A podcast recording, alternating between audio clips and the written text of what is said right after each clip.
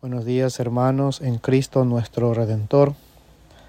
Hoy 13 de mayo recordamos también a nuestra Madre María Santísima con el título de Nuestra Señora de Fátima. El Señor esté con ustedes.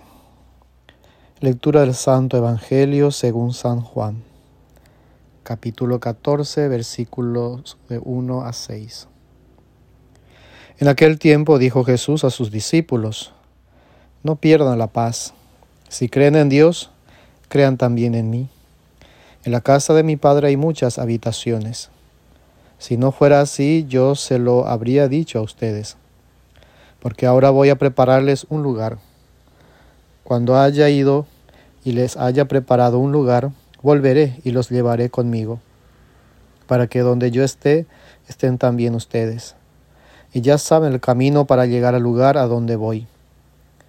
Entonces Tomás le dijo, Señor, no sabemos a dónde vas. ¿Cómo podemos saber el camino? Jesús le respondió, Yo soy el camino, la verdad y la vida, y nadie va al Padre si no es por mí. Palabra del Señor. Cuando se escribe el Evangelio de Juan, los cristianos de la primera comunidad de Jerusalén vivían momentos muy críticos su fe se hallaba puesta a prueba por las persecuciones que sus conciudadanos judíos habían desencadenado contra ellos.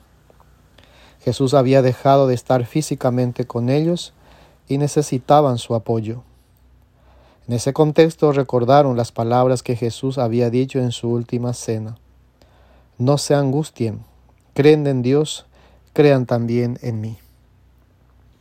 A partir de entonces, los cristianos de todos los tiempos atravesarán por crisis similares y tendrá que reavivar su confianza cada día en el Señor.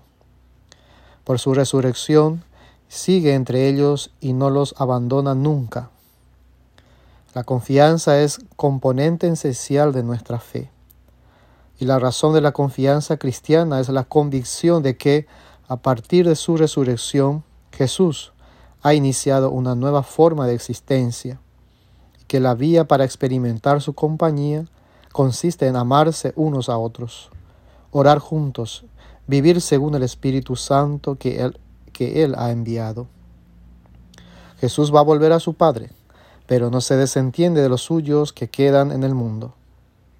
Él dice, en la casa de mi Padre hay muchas estancias. Les dice, casa de mi Padre había llamado al templo cuando lo purificó expulsando a los mercaderes. Ahora habla del lugar donde habita su Padre, que no es un espacio físico, sino el amor perfecto. El que me ama se mantendrá fiel a mis palabras, dice. Y mi Padre lo amará, y vendremos a él y viviremos, pondremos nuestra morada en él. El Padre y su Hijo habitan en nosotros por el Espíritu Santo. Esta verdad fundamenta la sagrada dignidad del ser humano según la visión cristiana de las cosas, pero no se la tiene en cuenta. No se ve al ser humano como templo, casa, morada de Dios. Se ultraja el templo de Dios, se destruye su morada. Cada vez que se daña o perjudica al prójimo, estamos dañando al templo del Espíritu Santo. Sacamos a Dios de nuestras vidas, lo arrojamos fuera o lo olvidamos cada vez que intentamos vivir de espaldas a Él. Nos quedamos solos y nos angustiamos por no saber asumir nuestra soledad que siempre está llena de su misteriosa presencia. Desde otra perspectiva, casa del Padre es también la meta del destino de Jesús y de cada uno de nosotros. Por eso dice Jesús, voy a prepararles un lugar, un lugar junto al Padre para vivir con Él participando de su misma vida, que es felicidad perfecta. Ese es el lugar que nos tiene preparado Jesús. Vendrá y nos llevará consigo. Mientras tanto, hasta que Él venga, el amor nos hace estar donde Él está. Si antes Jesús estaba físicamente con sus discípulos, ahora está en sus discípulos.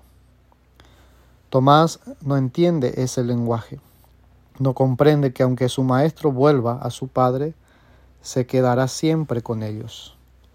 Como él, También nosotros actuamos a veces como ignorando dónde está Dios.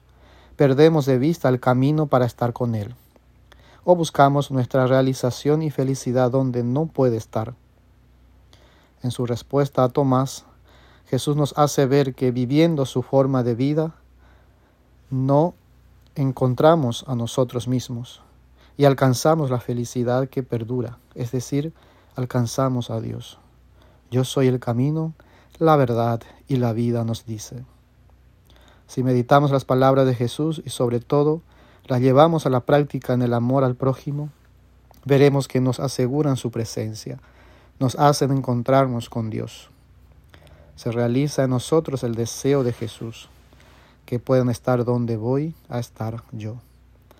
Hoy recordamos a nuestra Madre María Santísima, la aparición. También nos da el ejemplo y el mensaje de permanecer y seguir a su Hijo Jesucristo. No los abandonemos, ni mucho menos dejemos que el templo del Espíritu Santo sea destruida por causa del pecado y del mal. Hoy María nos bendice, nos visita, nos consuela y nos da ánimo, confianza en su Hijo, porque es el camino, Él es la verdad y Él es la vida. Dios los bendiga.